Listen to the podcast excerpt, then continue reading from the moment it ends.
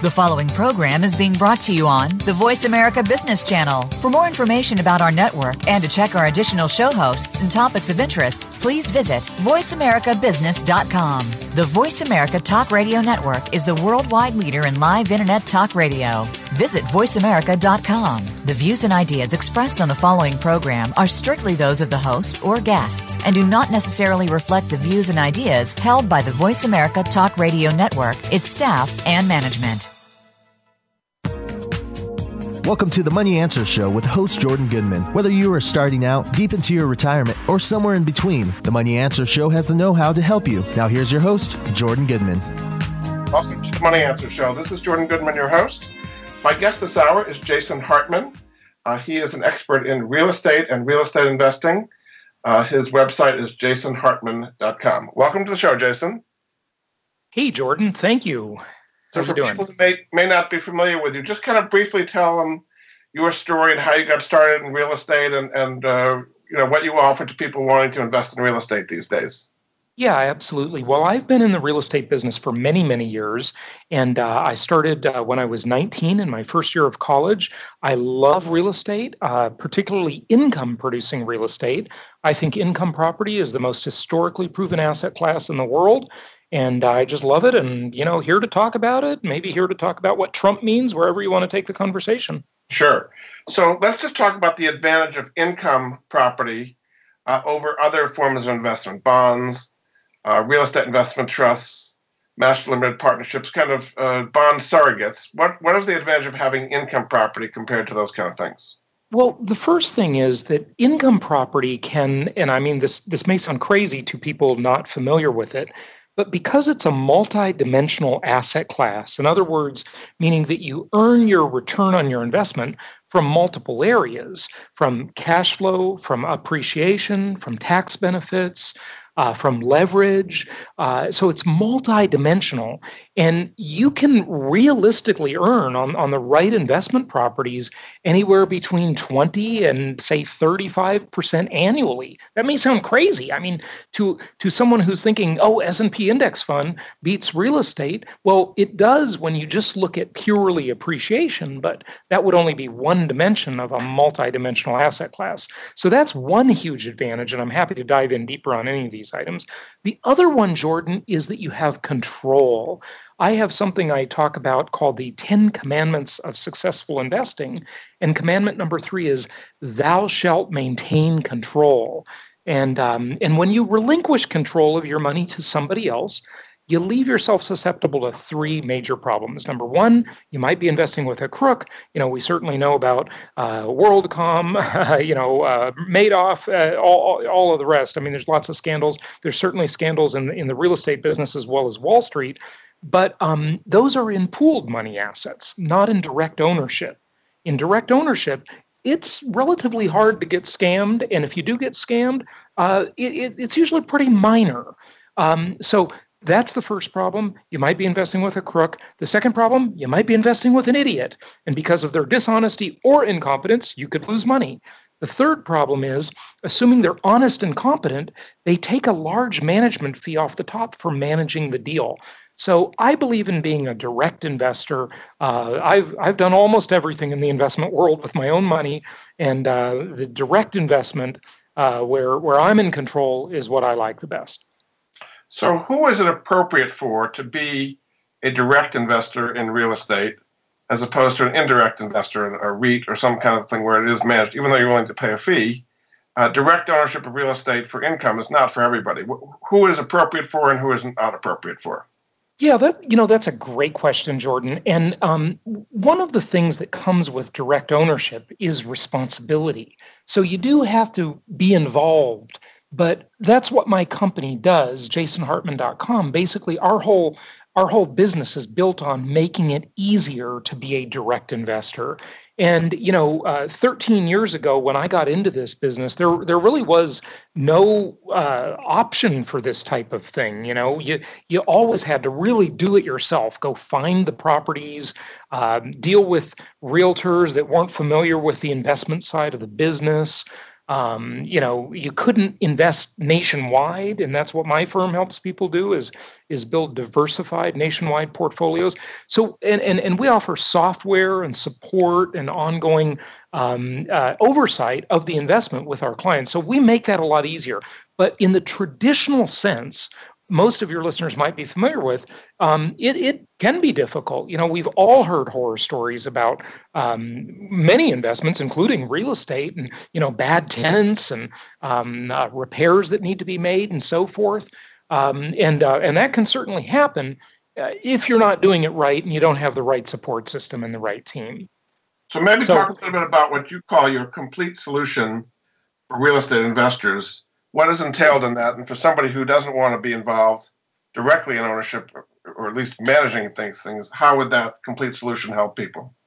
Well, the complete solution is is basically, I'll, I'll distill it down just in the interest of time to a three-step thing, basically the three primary things my company offers. We offer education for free. Uh, so uh, you've been on my podcast, and and um, uh, we have many guests talking about many investment issues and how to be a better investor. And so we offer free education. Uh, we offer actual properties. So uh, rather than hearing from you know those those real estate gurus out there that tell you how to do it, but don't offer the actual vehicle to do it with. Uh, you know, it's like, good luck, go out and find you know these great deals yourself. We offer the properties.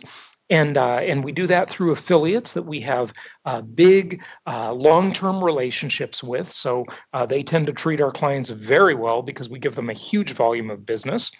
And then we offer ongoing support and software that helps people evaluate, track, and manage their investments. Uh, we offer referrals to property management companies. Um, again, we have that same type of leverage with those property management companies as we do with the providers of the properties, because we sort of aggregate all of our clients' volume into one place. And so they have uh, they have buying power and, and I'll call it service power, where they, they get really good service, hopefully, not always, there are problems here and there, uh, from these, these different service providers uh, so that they can make their investing experience a lot easier.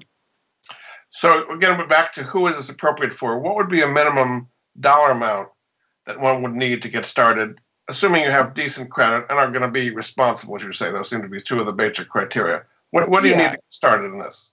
Absolutely. A minimum about twenty thousand dollars to twenty-five thousand dollars to buy one property. And then uh, if you want to buy ten, uh, just multiply that and make it two hundred thousand dollars to two hundred fifty thousand dollars. We have clients that that you know, are just buying their first property. And we have clients that have purchased their seventieth property. Uh, so, so we've got a wide spectrum of clients with different uh, levels of uh, uh, investment capital and experience. So talk about your business model. If you're giving the education away for free, uh, what kind of fees do you charge along the way? Because this, this is obviously a for-profit business. Yes, this is hopefully not a nonprofit. uh, yeah. So basically what we do is we don't charge the client anything. Uh, we get a referral fee uh, when we refer the business to our local market specialist in the market that we've vetted and recommended to the uh, the party that we vetted and recommended. And um, and they pay us a referral fee on that business. So the only way we make money is basically as a real estate company, not a company selling uh, a forty thousand dollars educational package or anything like that. Uh, we pretty much give all that away uh, just to earn the right to sell our clients' properties. And, and for example, this year, uh, I don't have the final count yet, but we it looks like we we are right around uh, five, six hundred transactions. I think we're close to six hundred transactions uh, so far. And, um, uh, you know, we've got a lot of clients that are uh, that are buying those properties, that's for sure. So what kind of vetting do you do? I'm sure there's lots of real estate brokers that would love to have you sell their properties. What kind of vetting do you do to make sure that the property being offered is a good one from an income investor's point of view? Yeah, great question. So, so basically now, since I've you know been doing it so long, uh, it's it's all people I I know already. You know, we pretty much know everybody in the business. This is not. We're not referring our clients to traditional real estate brokers. These are very it's a very cottage industry of a of a kind of a niche-y type of company uh, that is vertically integrated, that provides acquisition of properties, uh, rehab of properties to make them rent-ready. All of our properties are turnkey properties uh, where our clients are buying rent-ready properties or pre-rented properties in many cases that already have tenants in them. And um, and then they offer ongoing support and management. So it, it's it's not like they're your traditional real estate brokers. They actually own the properties, they acquire them, they rehab them, they many times rent them, or at least make them rent ready, and then offer ongoing management and support of the properties. And and we really depend on repeat business because our clients are buying very inexpensive properties. Um, you know, for, for many years, I was in the traditional real estate business in Irvine and Newport Beach, California, and we would sell very expensive multi-million dollar properties and earn earn big commissions on those. But these are just very little, uh, in, inexpensive bread and butter properties that are maybe one hundred thousand dollars. And uh, and so we really depend on our clients investing again and again, and uh, most of the time they do. We've, uh, you know, we've had many clients that have been with us for many, many years.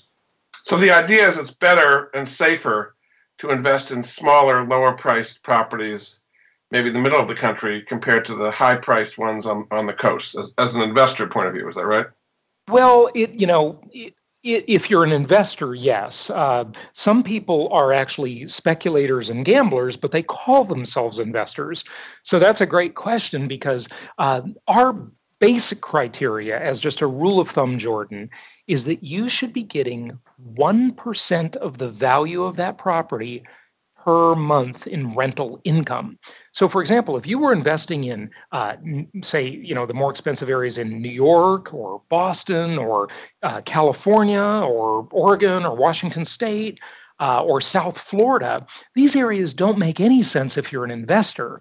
Uh, our, our strategy is a very conservative, yield-oriented cash flow strategy. It's kind of like a, a dividend-paying stock that's very solid versus that high-flying stock that you're hoping to have it double in value. You know, we're investing for cash flow, for dividends, for yield. Um, and, and so we want our properties to rent for one percent. So here's an example for you. Uh, you know, I, I spent most of my life in, in Southern California, uh, where I lived uh, the vast majority of my life. And the typical deal there is that you might buy a five hundred thousand dollars property that would rent for maybe two thousand three hundred dollars per month uh, versus it, the type of properties we recommend in, in states like uh, Georgia, Tennessee, Uh, Indiana, uh, some parts of Illinois, actually, uh, and and and um, uh, Alabama and Arkansas. You know, these places, the properties, they're a hundred thousand dollars, and they rent for uh, one thousand dollars per month. So you could either buy one property for five hundred thousand dollars, not be diversified, or you could buy five properties and be in, say, two different cities, so you have some geographical diversification. And instead of getting two thousand three hundred dollars a month in rent from just one tenant who might not pay you, because the other thing I didn't mention is that uh, the higher price markets are typically those, those tenant-friendly markets. And we like the landlord-friendly markets. We like the, the, the markets that are friendly to our cause as landlords, where if you yes. have a problem tenant, you got to evict them. You know, in New York City or California, I mean, you know, th- those tenants, it's very hard to get them out, you know. Uh, it's, they, so they, they look, got, at, yeah, they, they look at the landlord as the, the big evil landlord, you know, and, and versus uh, the uh, the struggling investor. Um, and and so uh, in in terms of this, you can be diversified, you can have better cash flow, and just invest for yield, not capital gains. The, if the appreciation comes, hey, great, it's icing on the cake, but it's not something you can rely on. It's too hard to predict. Yeah. All right, we're going to take a break. Uh, this is Jordan Goodman of the Money Answers Show. My guest this hour is Jason Hartman. Uh, he is a real estate investment expert. Uh, his website is jasonhartman, H-A-R-T-M-A-N dot com. We'll be back after this.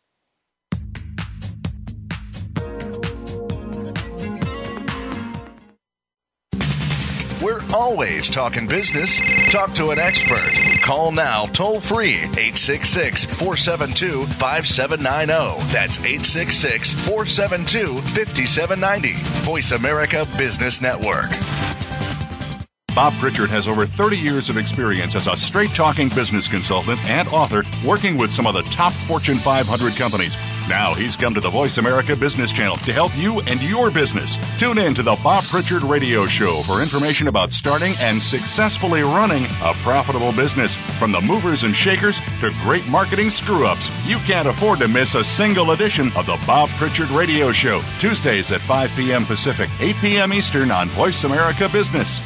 Leadership is a vital skill set in today's competitive global economy. Being a leader is not enough. To succeed, you must optimize your performance and know how to imbue others in your organization with leadership skills.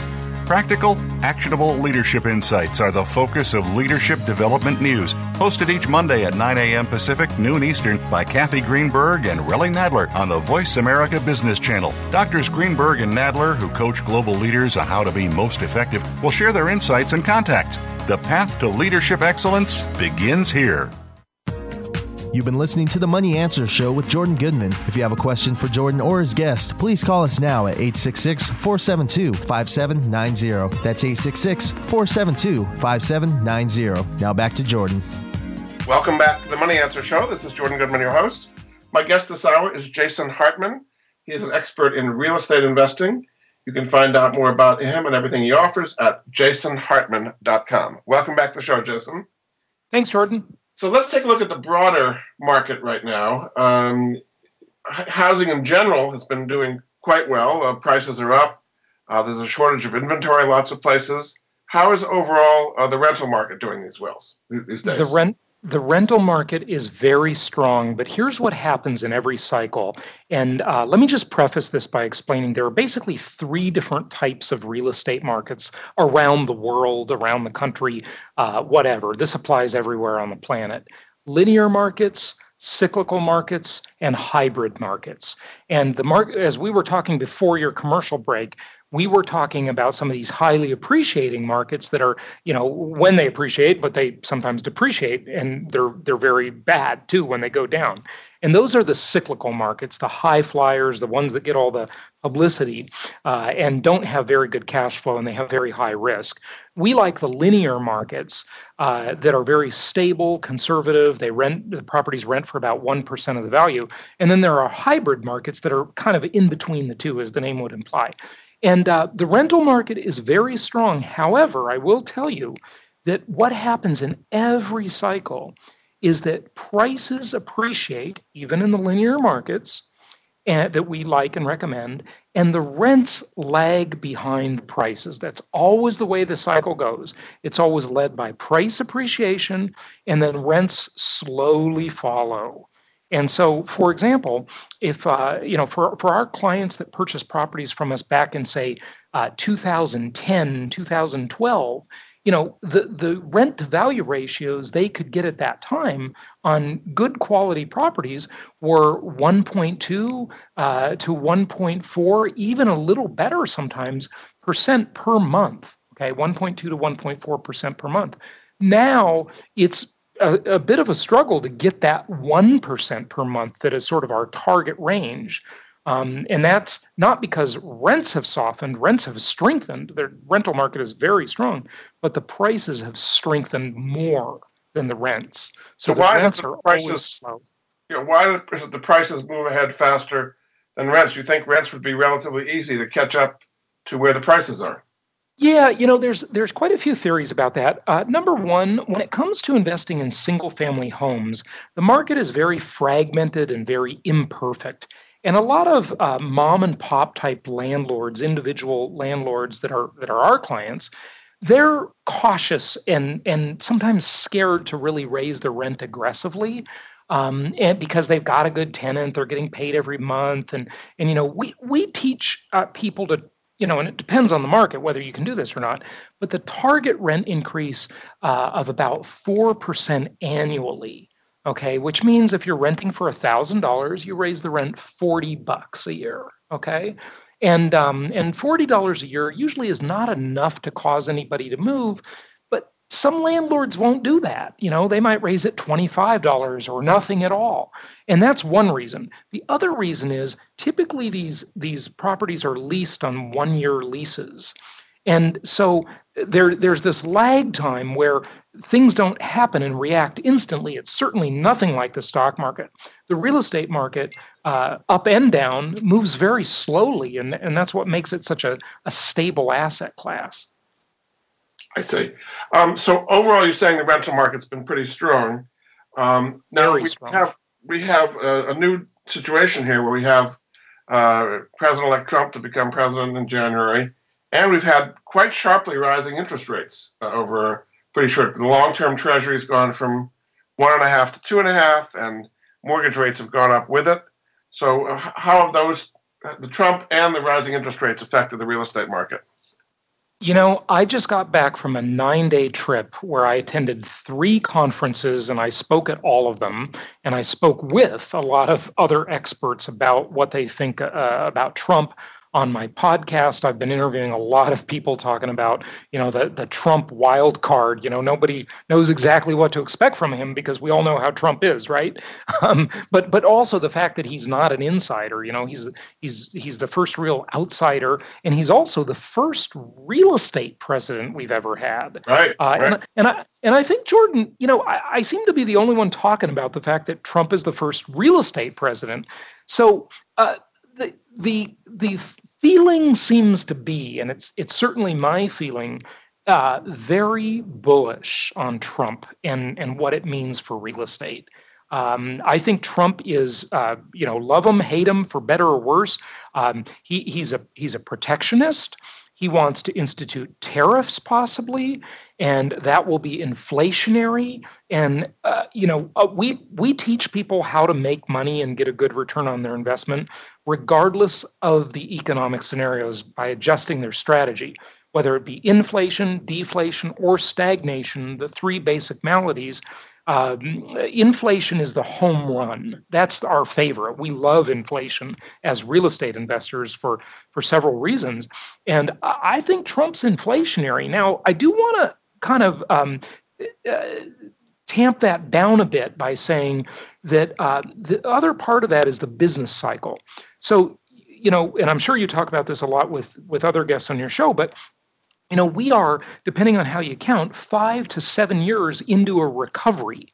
And that usually means there's some fear of recession, right? And then you mentioned rising rates like you just did. Uh, and, and so there's some fear of that. But I, I think that um, th- there's a bit of a flaw in, in that. And I, I want to say this cautiously, uh, but that is that we came from such a low point uh, that I, I don't know that our recovery has really been going on that long, because when you look at the baseline of the Great Recession, it was a pretty low point, the lowest point in seven decades since the Great Depression. And so, um, I, you know, I, I would almost kind of argue that that recovery hasn't been going on that long.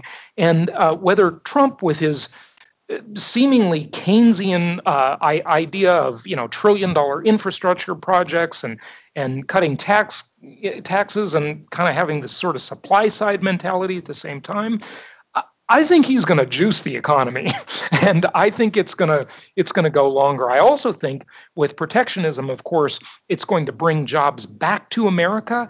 Uh, you don't need Bernie Sanders to say there should be a fifteen dollars an hour minimum wage if you control the borders and uh, and you you tighten up the trade. And I'm not saying philosophically I agree with all this. I'm just saying I think that's what's going to happen. Uh, what, so, what are some um, of the specific things that Trump could do, as you say, as a real estate person? Uh, what are some specific things he could do to improve the real estate market, even though it's already quite strong? Okay, uh, so I'm, I'm glad you asked. Go ahead. Yeah, yeah, I'm glad you asked that question, because there's one more thing that's very specific that Trump has talked about, and I think he will have a huge impact on this. And it's kind of a behind-the-scenes thing that, you know, people outside of the business don't know about, but it's called the Dodd-Frank Act. And this is this idiotic piece of legislation uh, that really had all these unintended consequences.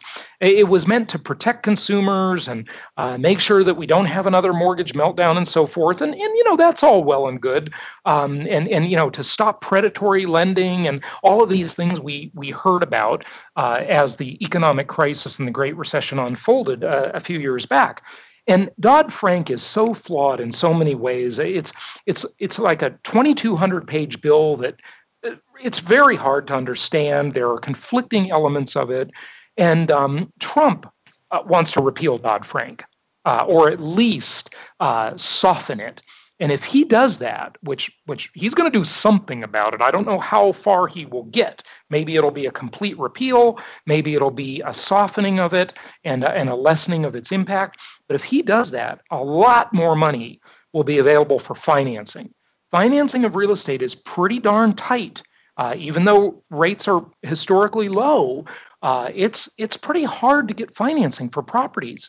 And if if Trump Uh, repeals or uh, softens Dodd-Frank, money will flow, flow, flow into the real estate market. And if it does, what does that mean? It means appreciation. It means uh, a, a larger supply of dollars chasing a limited supply of properties. And boy, you're going to see prices go up. And and I don't think that'll be as significant in the high-end markets, in the cyclical markets. Okay, if, if you're thinking I'm saying New York City or Los Angeles or San Francisco, I'm not really looking for it there. I think the linear markets that haven't seen huge increases yet, I, I think a lot of it will will hit there, and, and that'll be great for our investors. So specifically, what are some of the things that might be softened in Dodd-Frank that would allow it, make it easier? Because you're right, it is very hard for people to get mortgages today. Maybe lowering the uh, down payment from twenty percent or lowering credit scores. What are some specific things that might be easing to make it easier for people to get mortgages? Yeah, good question. You know, it's it's funny. It is in many ways easier to get financing uh, on a line of credit uh, or a business uh, than it is on a real estate loan, because Dodd-Frank specifically addresses mortgages. If you call it a mortgage, if it's secured by real estate, oh man, the the the appraisal uh, requirements, the uh, credit requirements. You know, someone can walk into a bank and have a very good FICO score. And by the way, uh, this is something interesting for your, you and your listeners maybe. Uh, there are many types of FICO scores. A lot of people don't know that. There are many different FICO scoring models. And Dodd-Frank required, um, I believe, is the, these, the strictest form of FICO scoring, which I believe is called FICO eight, uh, or it might be FICO four. I, don't quote me on that one. But basically, what this means is, is you could look at, you could pull your credit score and think that your credit score is seven twenty, and it is, it really is seven twenty, which is a, a very good FICO score. But because of specific things in your credit history, uh, whether they be late payments or a foreclosure a long time ago, we saw millions of people do strategic defaults uh, and just intentionally walk away from their properties during the Great Recession, or intentionally become late in order to negotiate loan modifications or short sales, because that's what their lender told them they had to do if they wanted a, uh, to get a break, right? And so Dodd-Frank um, really, it it it make I think I think it makes a lot of the underwriting of these these mortgage loans very illogical. Um, people have been, uh, you know, in in good graces for several years on their credit reports, and still.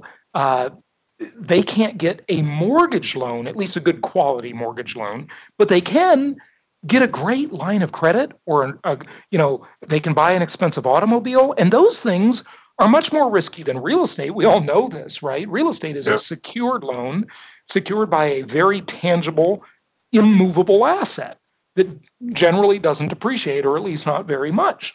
So it's illogical. It's just dumb. You know, the government, you know, well-intended, unintended, whatever, you know, They just, they don't know business. You know, Barney Frank did not understand banking, okay?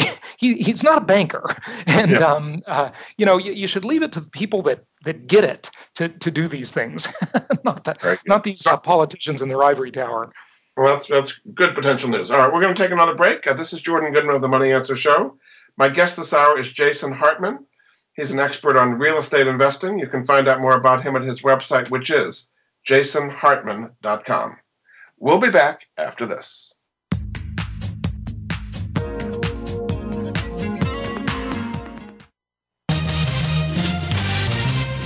Stocks, bonds, investment opportunities, financial news, and talk. We can help. Call us now toll-free, eight six six, four seven two, five seven nine zero, eight six six, four seven two, five seven nine zero. Voice America Business Network.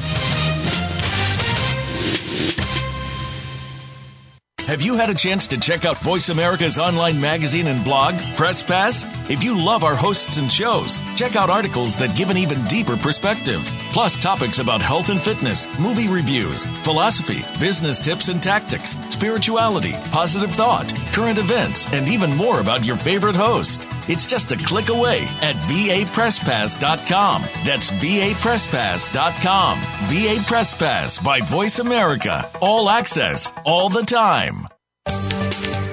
From the boardroom to you, Voice America Business Network.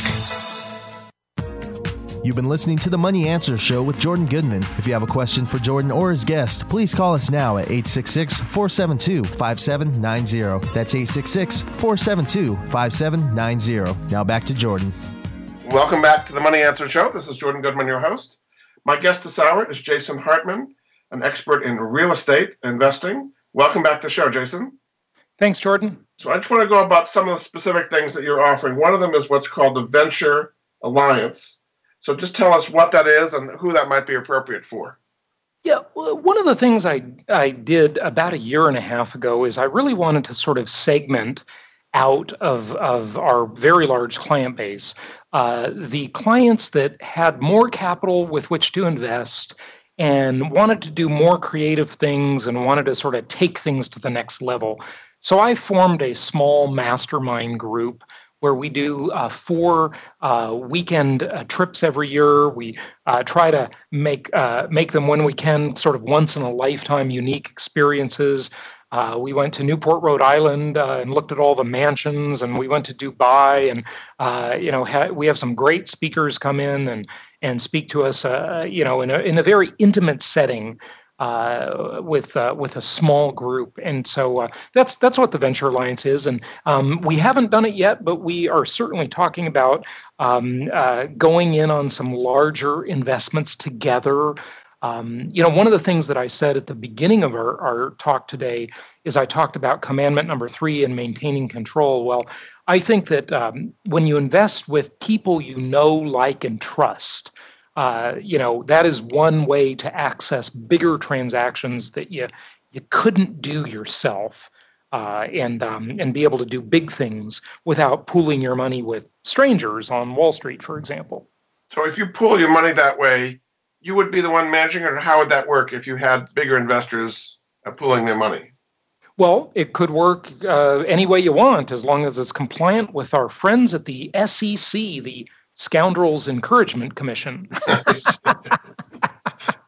Very good. Right, and, and something else you offer is what you call a private investment market tour. What, what is that, and how does that help people invest in real estate? Yeah, so we, since we invest in several markets all over the country, um, uh, most of our clients don't live in the markets that are the best for investing. Uh, our, most of our clients live in places like New York, uh, Boston, you know, Connecticut, uh, all all of these, South Florida, uh, the West Coast, all of these expensive areas that just don't make any sense for investing. So we offer property tours where we, we take groups of people to markets to actually look at properties and meet our teams of providers. Uh, and then I also do that privately occasionally as well. If someone has a certain market they want me to come out and evaluate, we'll You know, we'll agree on the market, and I'll meet them there, and I'll tour them around uh, personally. You also talk about uh, private equity getting into real estate. Is that a good? I mean, a lot of these large private equity firms have bought up entire neighborhoods, if not cities, of private homes. Is that pushing up prices unrealistically high? Yeah, you know, that's a great question. It it certainly was doing that. They don't, uh, they're not quite on the acquisition binge that they were on, if, you know, several years ago. But for a while there, they were really distorting the markets because uh, they would be at the foreclosure auctions with just mountains of Wall Street cash, uh, whether they be a hedge fund or a private equity group. And I mean, it was it was illogical. You know, they would they would overpay for properties. In fact, we had a couple of them as our clients. Uh, we don't do much with the institutional world. Uh, most of our investors are regular individuals, uh, like uh, the ones that are probably listening. Uh, but but we had a couple of these funds buying from us, and basically they just sort of buy everything. you know, yeah. They had so much cash to deploy. They they really did not agonize over overpaying for properties sometimes. I mean, and I mean, we we saw it at the foreclosure auctions. It was ridiculous. You know, our, our providers were just, um, uh, you know, because we depend on our different local market specialists to, to get properties uh, at the time from those foreclosure auctions, and and they were just pushed out, and they made inventory very scarce, and and they were distorting the market and overvaluing it. That has definitely subsided now, and they've gone more into management mode. Uh, so it's it's not what it was in the past. And um, my prediction, Jordan, a long time ago was that these institutional investors will really not be able to tolerate this business very well. And here's why. Uh, one of the things that frustrates investors from time to time is how fragmented the real estate business is. You know, every property manager, every local market specialist from which you, you might acquire the properties in the first place, they do things a little differently. You know, with the market in Memphis, and the way people do business in Memphis is different than the way they do it in Atlanta or Indianapolis or uh, Birmingham or Montgomery or Huntsville, you know, or uh, some of the Chicagoland areas we do business in. And so, you know, this is frustrating for people. And these big institutional investors with mountains of cash are used to looking at a due diligence report from, uh, you know, PIMCO bond fund or or any, you know, any source basically, and, um, you know, deploying uh, many, many millions of dollars, maybe tens and tens or hundreds of millions of dollars with, uh, you know, a couple signatures and a couple mouse clicks. Okay, and and you can't do that in real estate. It's it's fragmented. It's a little messy, um, but I, I I say to our investors, embrace the fragmentation, because that's what largely, by and large, leaves the opportunity for us, the small investors, the, the it real creates people. Market opportunity. You're saying, really. Yeah, yeah, it does. Because if it was a, a really efficient market, like the the you know, the way uh, the New York Stock Exchange works, which is a very efficient market, um, you know, Goldman Sachs would be here uh, buying everything up, you know, but they're they're not, because uh, it's messy and and it's it it's it's cumbersome. You know, it's it's great for the investor listening who wants to build a portfolio of ten or twenty houses on which to retire, uh, but for a big institutional investor, you know, that's hard for them. They they don't like that that much. Uh, you know, it, it, I mean, they're in it. Look, they're here. They're investing. You know, some of them own thousands of homes. But uh, when you look at that in comparison with the overall market, because there there are uh, about fifteen million single-family homes owned by small investors that own less than four units total, okay? They're a drop in the bucket. I mean, the institutions are there. They're a factor, but it's not that big. The other area you hear a lot about today is foreign investors, particularly Chinese investors, trying to get their money out of their countries, buying U S uh, high-quality real estate, both individual homes and commercial real estate. Is that a major factor in the markets you're looking at? Um, you know, it is a big factor, but by and large, I, and this have, all, all of these things are generalizations, obviously, but The um, the the Chinese investors, like they they tend to prefer the high flying speculative stuff on the Pacific Rim. Uh, you know, I, I mean, when I lived in Southern California, there was so, I saw so much Chinese money coming into places like Newport Beach and Irvine. Um, it, it was it was just insane, and it's still there. It's a huge factor uh, in in the overall market. Um, you know, are they buying a bunch of little rental properties? Yeah, some of them are. Uh, but um, again, uh, the wealthy Chinese have, have kind of the same problem uh, to a lesser degree that the institutional buyers do. They have a massive amount of capital to, de- capital to deploy. And if if they can buy, uh, you know, a couple um, multi-million dollar condos in Manhattan or Southern California, you know, some detached homes in, in Newport Beach, California, um, they they they like that stuff. So I you know I think they're crazy. Uh, that's a very risky investment. I like the conservative stuff. Maybe I'm just getting old and boring, but I like yield. You know, I I like just getting my twenty, thirty percent every year, and I'm I'm a happy man. You know. One of the basic things people look for in real estate is what's called the capitalization rate, or the cap rate.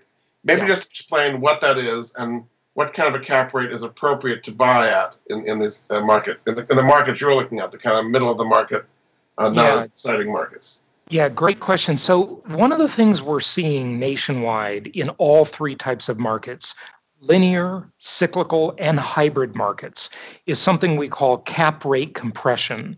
And the reason you're having that is because it's like we were talking about before.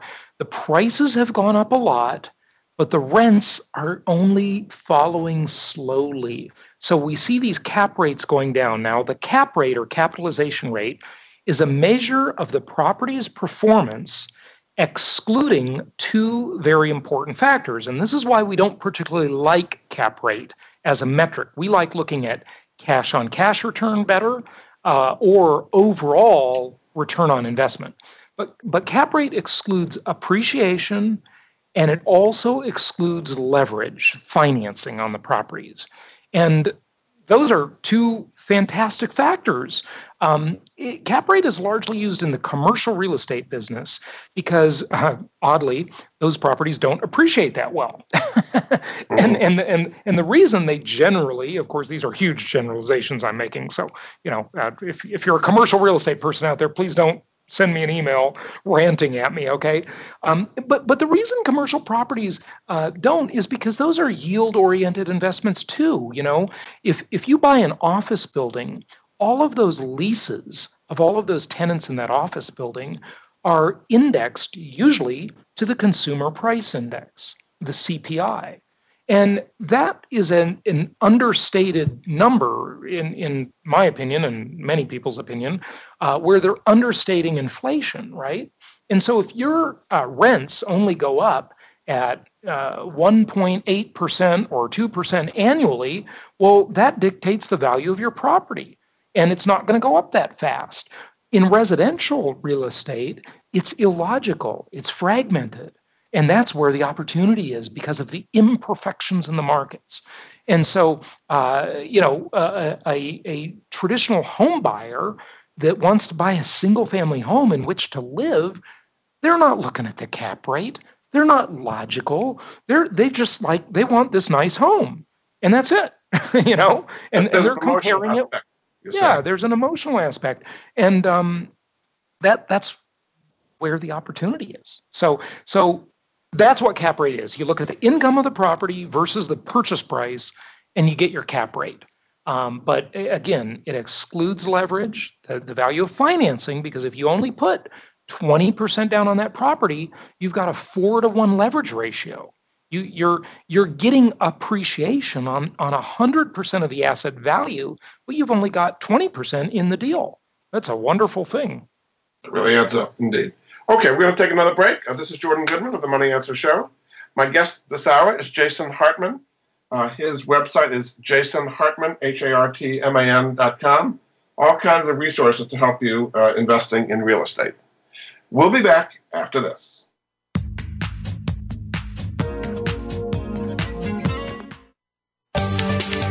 From the boardroom to you, Voice America Business Network. We hear it and read about it every day in the news. America is heading over a fiscal cliff. Home prices are still receding and unemployment growing. How can you preserve and increase your wealth in this kind of economy? Tune in to Turning Hard Times into Good Times with host Jay Taylor. Jay will explain the decline of our monetary system and the economy and will give you winning investment ideas and the tools to protect and increase your wealth. Turning Hard Times into Good Times with Jay Taylor can be heard Tuesdays at three p.m. Eastern Time, twelve noon Pacific Time on the Voice America Business Channel. What if every day was a good day for business? Because every decision you made was the best choice. What if you could receive regular input from credible sources and could acquire all the precise information you need, exactly when you need it, so you can make the right decision every single time? Because There's More challenges you to make better decisions. Join Laura Ellis every Monday at nine a.m. Eastern, six a.m. Pacific, and two p.m. G M T on the Voice America Business Channel, and learn how to think differently for better decisions, better business. You've been listening to the Money Answers Show with Jordan Goodman. If you have a question for Jordan or his guest, please call us now at eight six six, four seven two, five seven nine zero. That's eight six six, four seven two, five seven nine zero. Now back to Jordan. Welcome back to the Money Answers Show. This is Jordan Goodman, your host. My guest this hour is Jason Hartman, expert in real estate investing. His website is jason hartman dot com. Welcome back to the show again, Jason. Thanks, Jordan. So say what happens uh, that you you, were, you thought might happen, which is the loosening of Dodd-Frank, making it easier for people to get into real estate and lowering credit criteria to some extent.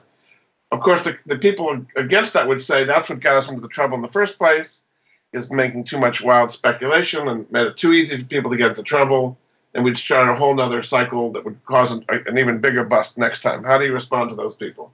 I would say those people are right. It's a matter of degree. You know, uh, we went, you know, it's a pendulum. Look at the, the political pendulum swings all the time. The social pendulum swings. The, the skirts get longer. The skirts get shorter. You know, you know what I mean when I say that, right? Uh, everything in society swings back and forth, right? This is just the way of the world. And, uh, and the way of history. And so in two thousand four, The, it, the pendulum swung too far. We got too liberal. We got stupid. They were making loans to anybody who could fog a mirror. Uh, I remember, Jordan, and I used to I used to show these uh, screenshots of my computer email at my seminars, where uh, Countrywide Home Loans, now defunct, obviously, and uh, and and and their C E O should have served some time in jail, but he didn't, of course. Um, uh, and um, uh, you know, it would say one day out of bankruptcy, one day out of foreclosure, uh, FICO score five forty and above. That's a very low FICO score. You know, you can you can borrow borrow money on a on a mortgage with no money down. That's insane. It's crazy. But right now, the pendulum has swung too far to the other direction. They have overcorrected, and they've overcorrected because of Dodd-Frank.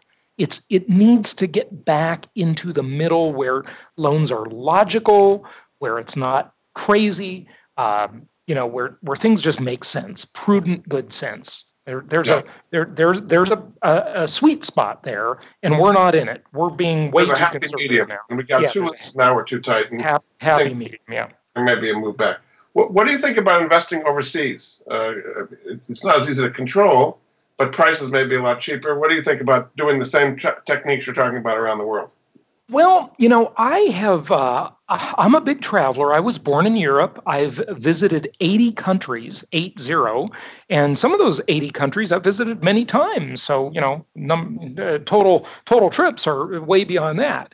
And I have looked and looked and looked.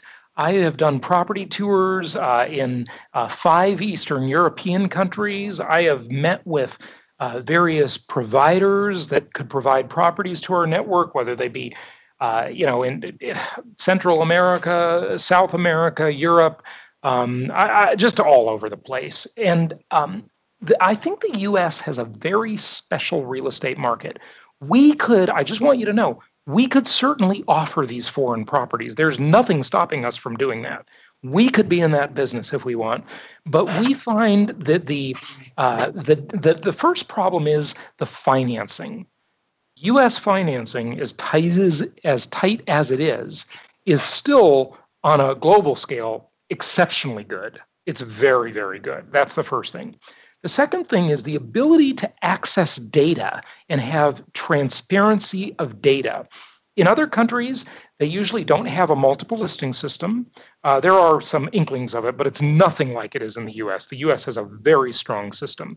Um, the records at the at the uh, you know the government agency that records property transactions are very opaque. Here they are not. Uh, you can find out uh, on comparison what a property might be worth. Um, they certainly don't have Zillow and Trulia, okay, like we do. Um, and, and, and so property data and access to data in the U S is very good. It's excellent compared to really any place in the world.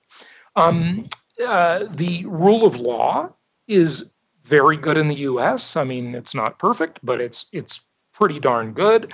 Um, uh, providers are almost always licensed here. And when they have that license, it's something they don't want to lose. So uh, because that's their income. Uh, and so that uh, is, is an accountability factor. Um, uh, the, uh, the, the standards and customs are very well defined in the U S. They aren't in foreign countries. Um, I just uh, really am very partial to the U S. Uh, and, and, you know, I, I've, I think there's a certain romance about uh, foreign investing, and uh, it has certainly, you know, I, I've researched it extensively. I've had uh, all of these people that do it on my shows just to hear about it, you know, whether it be Kathleen Petticord or any of the people with Agora. And, um, uh, you know, it's interesting. I mean, you know, and I've, I've been intrigued, but, I, but I have not done it, and I'm not that interested in doing it, honestly. Yeah, uh, conservative nature that it goes with. I've got, I've got a pretty conservative nature. You know, there's one more thing I might comment on about that, Jordan, and that is that uh, in the U S, the supply chains are very mature. Uh, let me give you an example of that. You know, I've I've been to Belize a couple of times, and a lot of Americans are, you know, buying up property in Belize, right? And, um, you, you know, it, you'd think that it would be a lot cheaper to build a house in Belize, but it's not, um, because yeah. they don't have mature supply chains, and they don't have mature contracting, uh, you know, companies. Um, and, and, you know, their market is not very competitive. Uh, in the U S, you can build a pretty good quality brand new house for seventy dollars a square foot, where in Belize, you're going to pay one hundred fifty dollars, and it's not going to be as good a quality. Now, it will be more handcrafted, but look, hey, that, you know, we have more efficient manufacturing than they do. They, yeah, they, you you get some craftsmanship, but you won't get uh, efficient modern manufacturing. Yes, yes. I want to go back to taxes for a minute. If uh, Trump talks about lowering tax rates, talking about collapsing seven brackets to three, potentially cutting capital gains rates uh, back to fifteen percent or even lower, uh, what impact would that have on the real estate market? Well, the simplification of the tax code, I just think, will be good for everybody, because it is an absolute mess. I think we'd all agree on that. Um, we've, you know, we've got to simplify the tax code. It's disgusting how complicated it is. Um, and but on the capital gains issue, that's a bit of a wild card, and I'll tell you why. Um, many people in every asset class, not just real estate, it could be stocks, businesses, uh, you know, real estate, you know, I mean, collectibles, you know, if, if it affects that, uh, and any asset class at all. If capital gains are lowered, if, if we see a lower rate for capital gains, that is an incentive for people to liquidate, okay? And that may initially cause more of whatever that asset is to hit the marketplace, because uh, many reasons people hold something is because they don't want to pay the tax. Now, in real estate, you don't have to pay the tax, because it's the most tax-favored asset class in America, and you can sell it on a ten thirty-one tax-deferred exchange and not pay taxes. I've done this many times myself. Uh, we've helped many of our clients do it over the years, and, and that's great.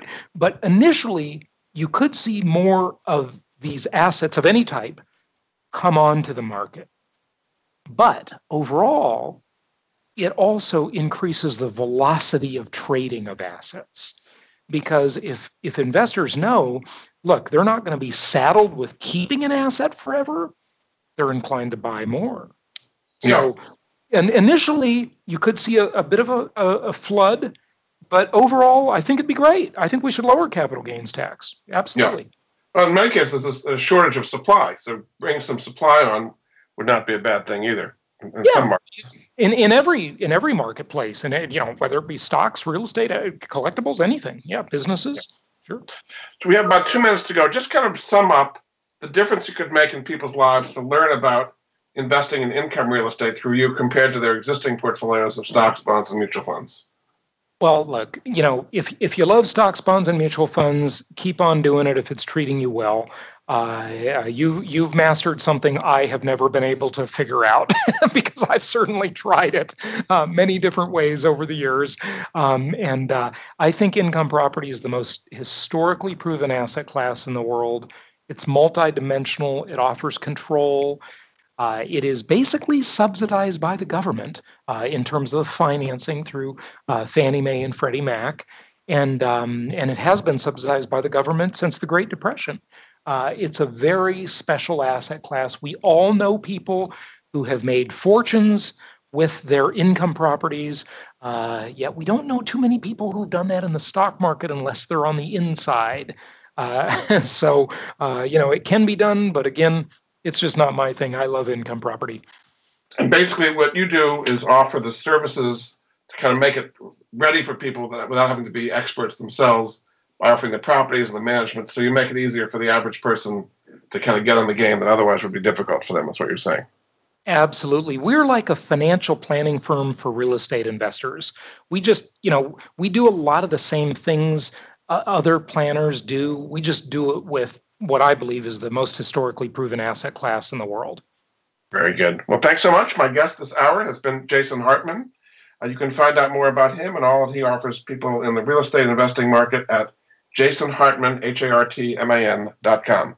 Thanks so much for being a guest on the Money Answer Show, Jason. Thanks, Jordan. Happy investing to you and your listeners. You too. And we'll be back next week with another edition of the Money Answer Show. Goodbye for now. Thank you for joining Jordan Goodman and the Money Answer Show. If you have a question for Jordan, please visit his website at w w w dot money answers dot com. And be sure to tune in every Monday at twelve p.m. Pacific Standard Time right here on Voice America Business. See you next week.